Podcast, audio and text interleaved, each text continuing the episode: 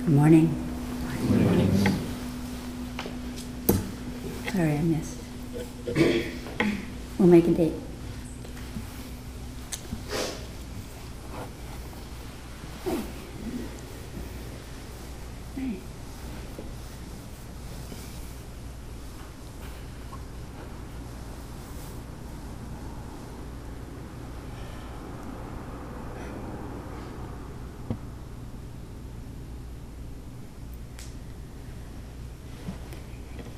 Um, baby. kitty, kitty. Wouldn't we all just like to be rocked like that? That's really nice. Hi, welcome back. Yeah.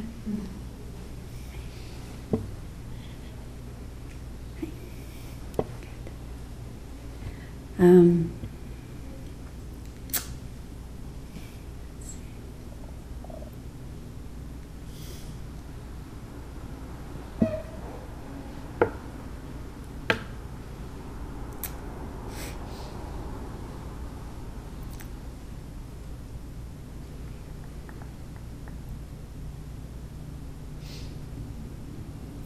um, before I start my official talk, which is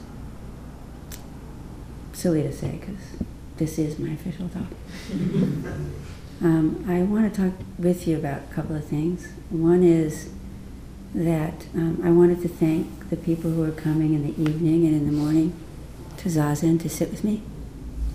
Or, no, actually, it's a little, maybe it's a little bit too much, but anyway, to sit together. Um,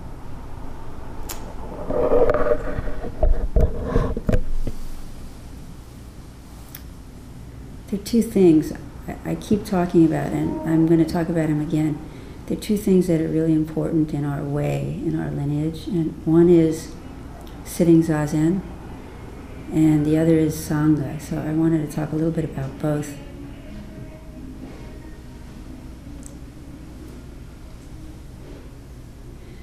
Um, the Sangha jewel is it's necessary. It's really necessary. Um, when we when we participate in the sangha, we are assuming, we're trusting that the people here are looking and taking responsibility within. Um, I don't um, I don't want our community to err on the side of harmony to imagine that in the Sangha everything is peaceful and everybody is, um, you know, calm. We're just human beings. We're regular people, and the only the difference in Sangha is, is that we trust that the person we're relating with is looking at their own conditioning and that they're working on something. So, for example, um, if a person if a person's history, if a person's conditioning is such that they have difficulty, let's say, with anger, um, I will encourage that person to reach that energy and allow that energy to come up. And in the most skillful way, they'll transform that energy while sitting on the cushion. But sometimes we're not so skillful. And when a person first allows that energy to come up, something may trigger them in the Sangha, and they may let out some of that energy in an unskillful way because they've not practiced with that yet. And so the rest of the people, it's not that I'm not encouraging people to get angry, but I'm saying that sometimes that does happen, and for a particular person, that might be the most appropriate thing that they're working on. So I, I remember when I was in Tassajara, um, the first time I, I went there, I um, I had I had a lot of energy, and um, so I went around for years apologizing all the time. You know, I would my personality was kind of big and it kind of flopped out, and I would make mistakes, and I would you know then there would be these. there would be these, you know, a practice leader, myself, and the person I just made a mistake with. And we would have these, you know, discussions, and I would be apologizing all the time. And but I was trying really hard. It was the appropriate thing for me to do at that time. And so long as we take real responsibility for what arises in us, the rest of the people in the Sangha are trusting that that actually is what's happening.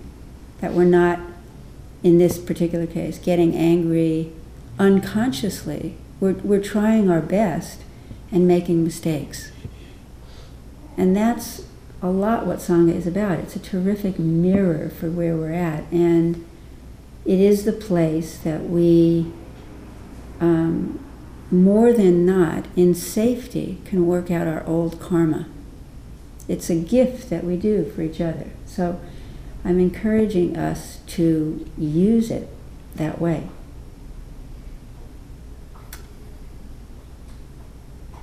And the other thing I want to talk about is is the meditation. There, well, I'm going to say this: there is no practice without sitting.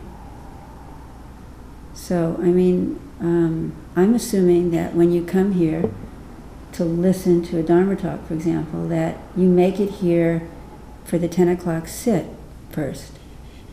Or if we have Dokusan, that you sit before you come in some way. And I realize, I really do, and I kind of apologize, that it's very difficult to lay practice, especially in New York. You guys are making a tremendous effort just to do what you're doing. I understand. And I'm understanding more as I live here. it's tough here, and it really is different. It's speedy. I mean, I, this morning I was just telling Ruth. This morning I was walking to the Zendo and nobody, I came early-ish, nobody was pretty much on the street. And three times there was a car turning left or the light had just changed and the person behind them beeped their horn. Wasn't fast enough. Right? And in a way, you guys are getting this pressure, even almost unconsciously, all the time. It's like, you know, do it better, do it more, do it faster, you know, I have people to see, places to go. You know, it's hard. I, I appreciate that, but at some point, that butt was really quick, maybe too quick. uh, at some point, we have to make a priority. We have to make it, make this practice. If you want to transform, you know, and be free of that old karmic patterning and everybody doesn't have to do that. I'm not saying that everybody should do that. No. But those of you who do want to do that, you have to make zazen, you have to make sitting. This is our way. You have to make zazen meditation a priority. So instead of signing up for dinner on Tuesday, Wednesday, Thursday, you sign up for dinner with a friend Monday, Friday.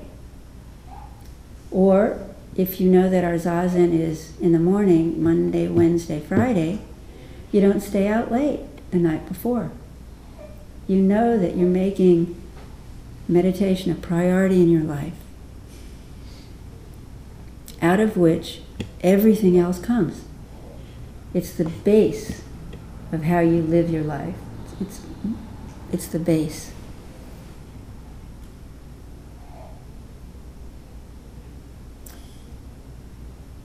And um, as we'll see in the text that we're reading, or at least a little bit what I'm going to say about it, is that we um, we sit first of all because um, we don't offer much else in terms of training. So, in one way, sitting meditation is training the mind as I said during Zazen instruction this morning, it's the place where it's the actually the easiest place to convince your own mind that what you really want to do is be present. But it's also the easiest place that we can experience a quiet mind, a mind that is who we are at our base, at the fundamental, is this quiet, still, spacious, equanimous, alert,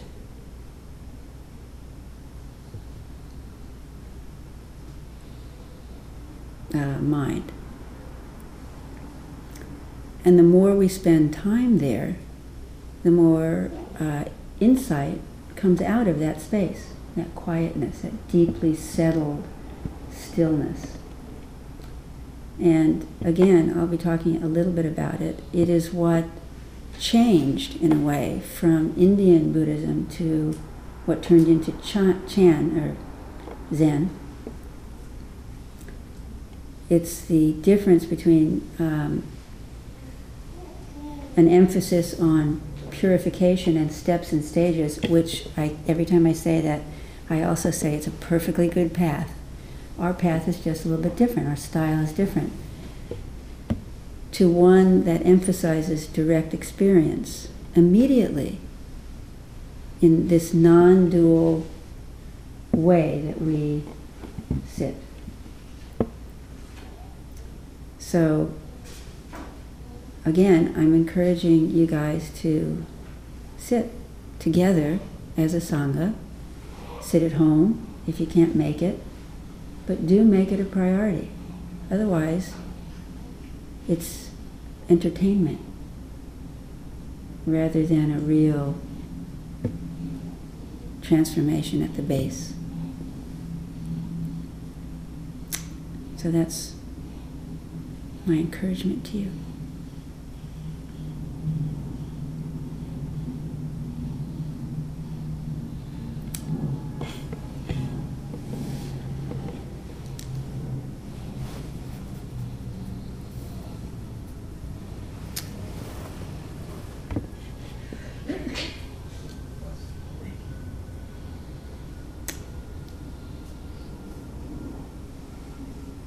um, another way to explain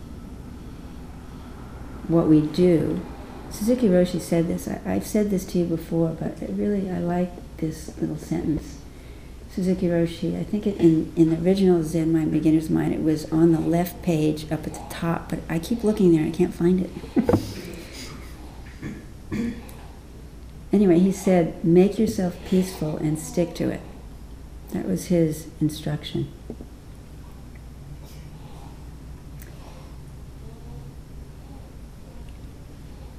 We offer um, this way of non dual uh, zazen with the, under, with the faith that Buddha mind is what we are fundamentally.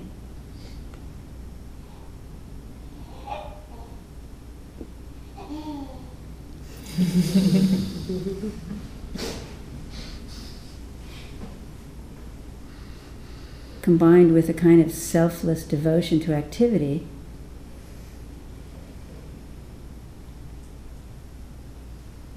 as our path. It's pretty simple, and it's really difficult to do. And what happens is we study what prevents us from doing that, really. So when we sit, we have a really taste that before the thinking, chattering mind happens, there is nothing. There is a quiet, vast stillness that doesn't grasp, that doesn't activate around perception, objects, and so on.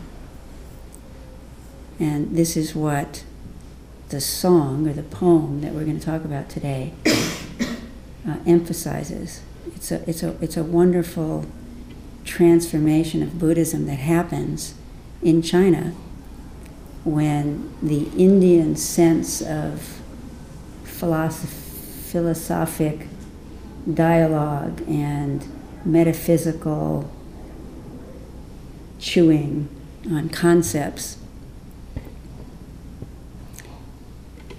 changes to this emphasis on 100% throwing yourself into activity, developing this, not developing, but uncovering this mind of equanimity, and then being life, just living day to day life.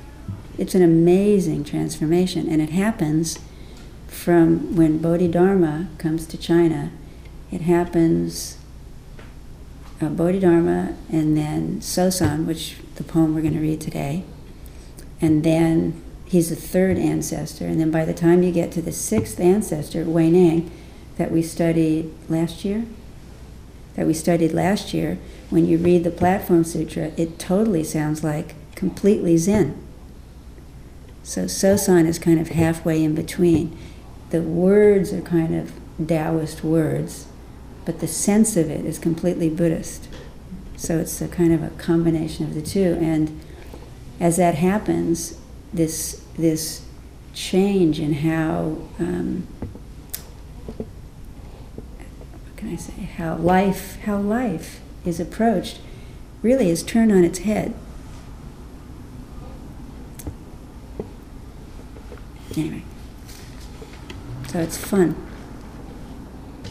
I think. But I'm going to start by going back to Bodhidharma. I want you to hear a little bit of two, two little dialogues with Bodhidharma and his disciple Huike that I talked about last time. Because already with Bodhidharma, he's, he's talking about living direct experience beyond concepts. So, from India, lots of concepts and lots of lists and lots of ideas about how to practice. And by the time you get to Zen, it's completely, well, I keep wanting to say we do have to, because I don't want to not say that we should study. We should study. But our, but our way is beyond, it's really clear, it's really pointing to completely not giving substance, not giving truth, not, not activating the mind around any concept. Any concept. Matter of fact, if you listen, listen to yourself when you talk and listen to other people when they're talking. 90% of the conversation is you're telling yourself or the other person is telling you who they are. I like this, this is what I think, this is who I am, this is what I like, this is what I don't like. Pretty much most of the conversation is about creating your own identity over and over and over again. And most of the time, the identity that you create is suffering. So why do it? It's a habit. It's just a habit. It's the little mind trying to be the doer, trying to have a life. The small self wants to live, wants to continue, and that's how it continues. It keeps creating itself and then finding something that it needs to fix. Itself. I think about it, it's kind of a catch 22. It creates this suffering being and then it tries to fix it. Our way is to cut off the legs and not create that being in the first place. It's uh, it's hard, you know, but it's a but it's really it's a really profound way to live. So here is um, the first conversation. I think I told you this one already. No, I didn't tell you this one. Remember, Huike comes to Bodhidharma and he tries to convince him that he really wants to do this practice and he cuts off his left arm. And so Bodhidharma, Bodhidharma notices and turns to him and they have, they have this conversation. Bodhidharma says, you know, well, why are you here? I see that you're, I see that you're sincere. You're, you really want to be doing this, what, what's, the, what's the difficulty? And Huike says, you can relate to this. Huike says, My mind is not at rest. I implore you, please bring it to rest. And Bodhidharma says, Well, give me your mind and I will put it at rest for you. Huike goes away to investigate. He's a good student. And then he comes back. And then he says to Bodhidharma, When I look for my mind, I can't find it. And then Bodhidharma says, Aha, you see? I've already pacified it for you.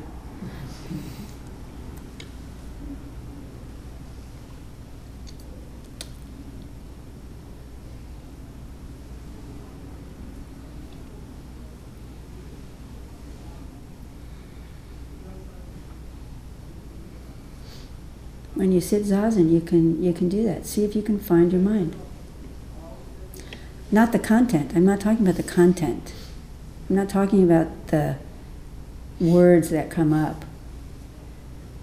I'm not talking about the content. Look for the mind that knows there's content there. See if you can find it.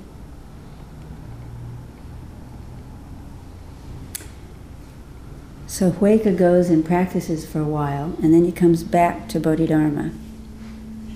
And he says, This is a very famous conversation.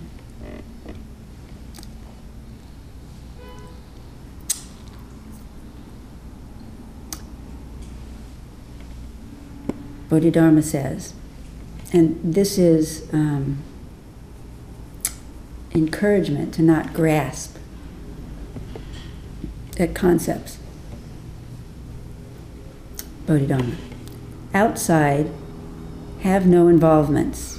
Inside, no coughing or sighing in the mind. When you reach this way, you will have no doubt.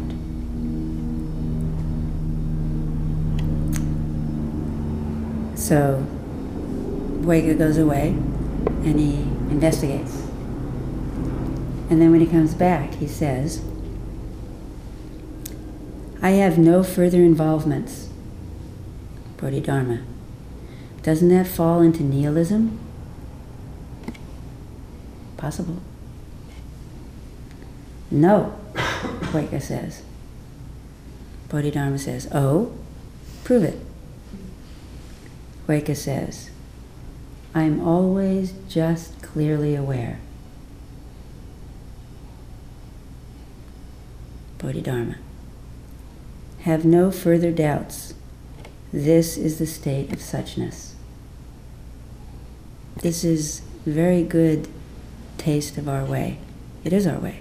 Remember when um, Buddha said, just the just, just the heard in the heard, just the seen in the seen, and so on? Just don't activate the mind around life through all concepts. Arise, but, but, but no activity. Still mind. The mind is quiet.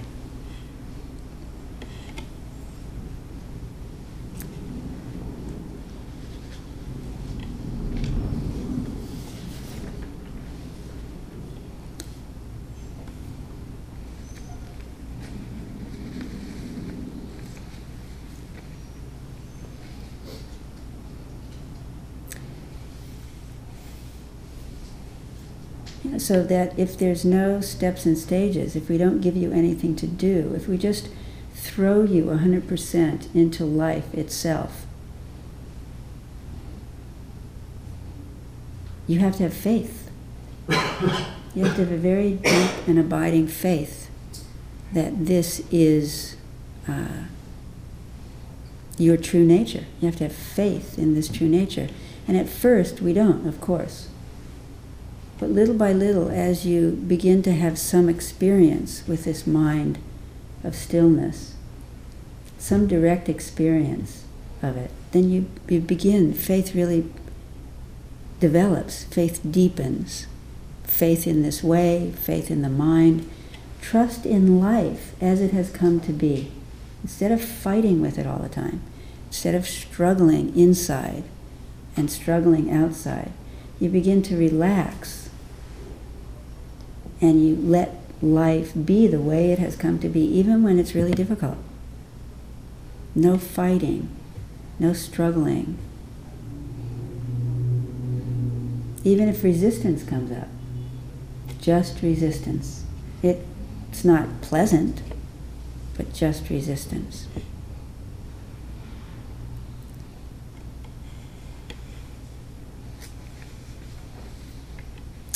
So, um, I'm going to read you some of the poem.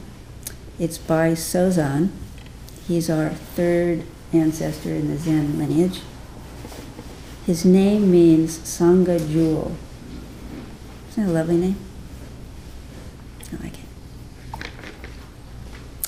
And I think I will skip a bit because kitchen just left. So, so it must be around lunchtime.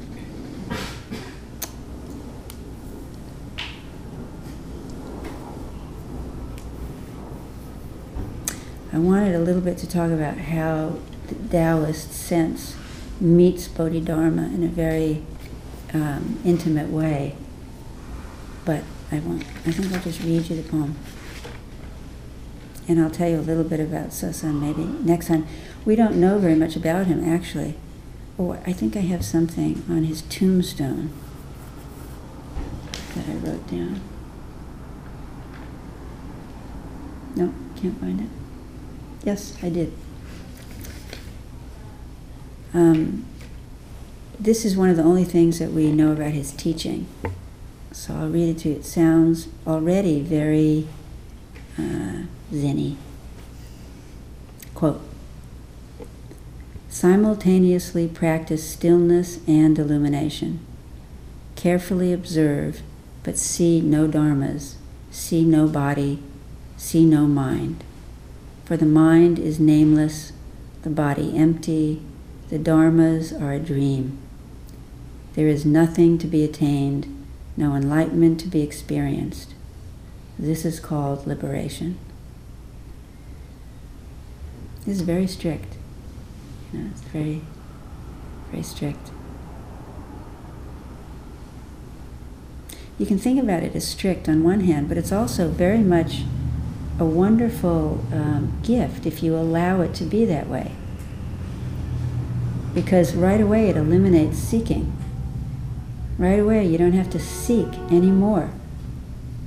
This already is the only thing that you need to be. Just sit. Just cut the carrot. Just bow. Just open the door of the car.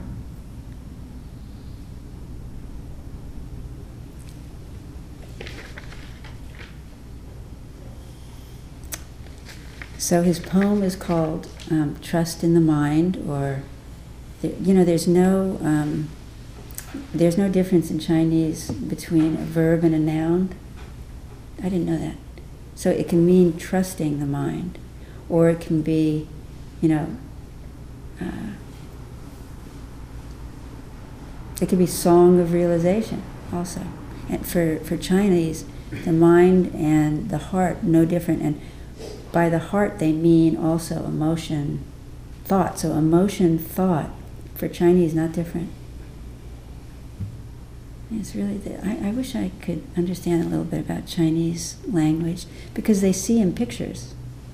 You know, that's why in India, from us, we go, we're from India, we do linear thinking, right? But the Chinese don't. They, they see a whole right away because they, they see, pic, say, they, their mind is in pictures. Isn't that neat? I think that's great. So here's the poem. I'm only I'm not going to read the whole thing. I'm just going to read um, some of it, and then I'm going to read the opposites because the whole poem is about don't make opposites because concepts are opposites. A concept is always relative to something else.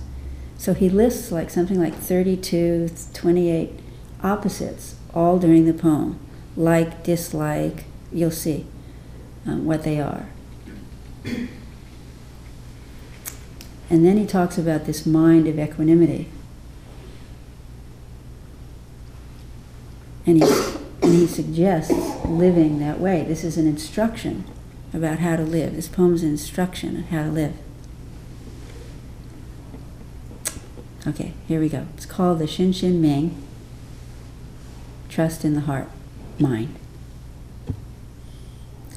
The way is not difficult for those who have no preferences. When love and hate are both absent, everything becomes clear and undisguised. Make the smallest distinction, however, and heaven and earth are set infinitely apart. If you wish to see the truth, then hold no opinions for or against anything. To set up what you like against what you dislike is the disease of the mind.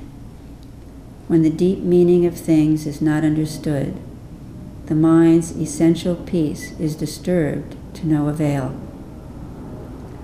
The way is perfect like vast space, where nothing is lacking and nothing is in excess. Indeed, it is due to our choosing to accept or reject that we do not see the true nature of things. Live neither in the entanglements of outer things nor in inner feelings of emptiness. Be serene in the oneness of things, and such erroneous views will disappear by themselves. When you try to stop activity to achieve passivity, your very effort fills you with activity. As long as you remain in one extreme or the other, you will never know oneness. And now, some uh, dualities activity, passivity, assertion, denial. Stop talking and thinking, and there is nothing you will not be able to know. Do not remain in the dualistic state. Avoid such pursuits carefully this and that, right and wrong. When the mind exists undisturbed in the way, nothing in the world can offend. And when a thing can no longer offend, it ceases to exist in the old way. When no discriminating thoughts arise, the old mind ceases to exist. Subject, object. Understand the relativity of these two and the basic reality, the unity of emptiness. In this emptiness, the two are indistinguishable, and each contains in itself the whole world coarse and fine, easy or difficult. The faster they hurry, the slower they go, and clinging attachment cannot be limited. Even to be attached to the idea of enlightenment is to go astray. Just let things be in their own way, and there will be neither coming nor going. And the burdensome practice of judging brings annoyance and weariness. What benefit can be derived from distinctions and separations? If you wish to move in the way, do not dislike even the world of senses and ideas. Indeed, to accept them fully is identical with true awakening. The wise person strives to no goals, but the foolish person fetters himself. There is one Dharma, not many distinctions arise from the clinging needs of the ignorant. To seek mind with the discriminating mind is the greatest of all mistakes. Rest and unrest, gain and loss, right and wrong. Such thoughts must finally be abolished at once. If the mind makes no discriminations, the 10,000 things are as they are of single essence. To understand the mystery of this one essence is to be released from all entanglements. When all things are seen equally, the timeless self essence is reached. No comparisons or analogies are possible in this causeless, relationless state. For the unified mind in accord with the way, all self centered striving ceases. Doubts and irresolutions vanish, and the life in true faith is possible.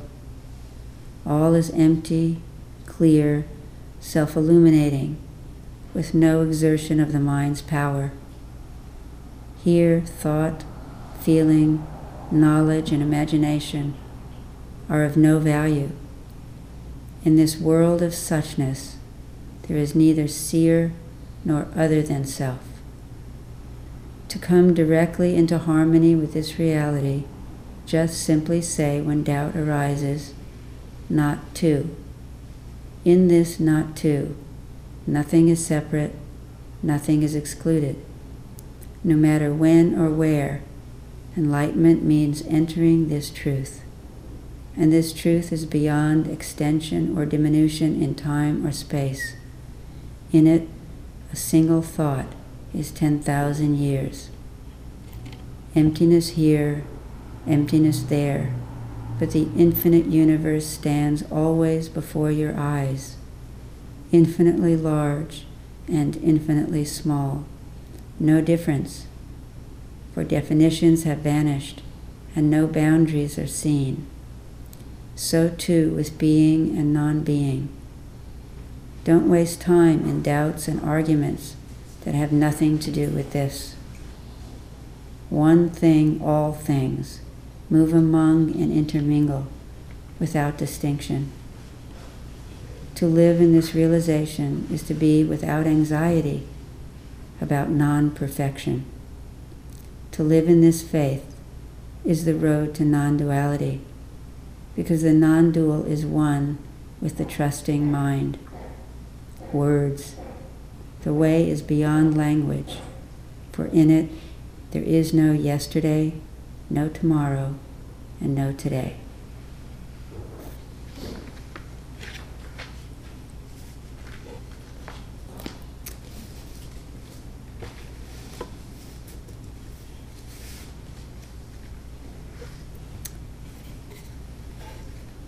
Even if we don't understand the words, something in us does understand. I believe his words resonate. We resonate with something deeper than the words, something that the words are pointing to, that is what we are. So we resonate.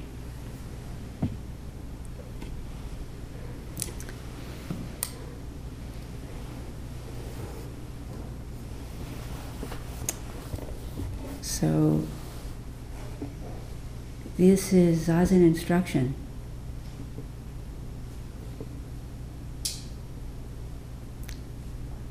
So come sit and have a taste of your true self, including the thoughts, beyond the thoughts.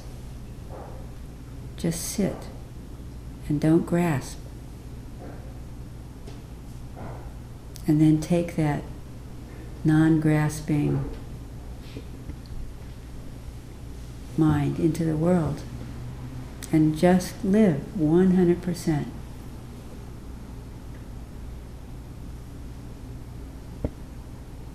It's simple,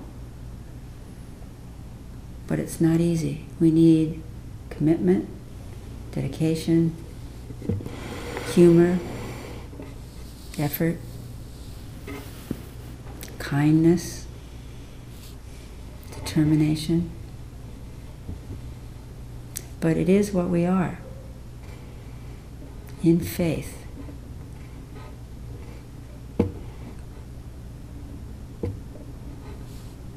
That we are Buddha already.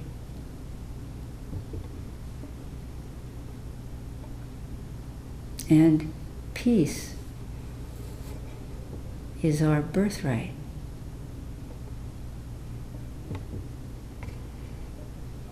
So let's find that together. That's our path.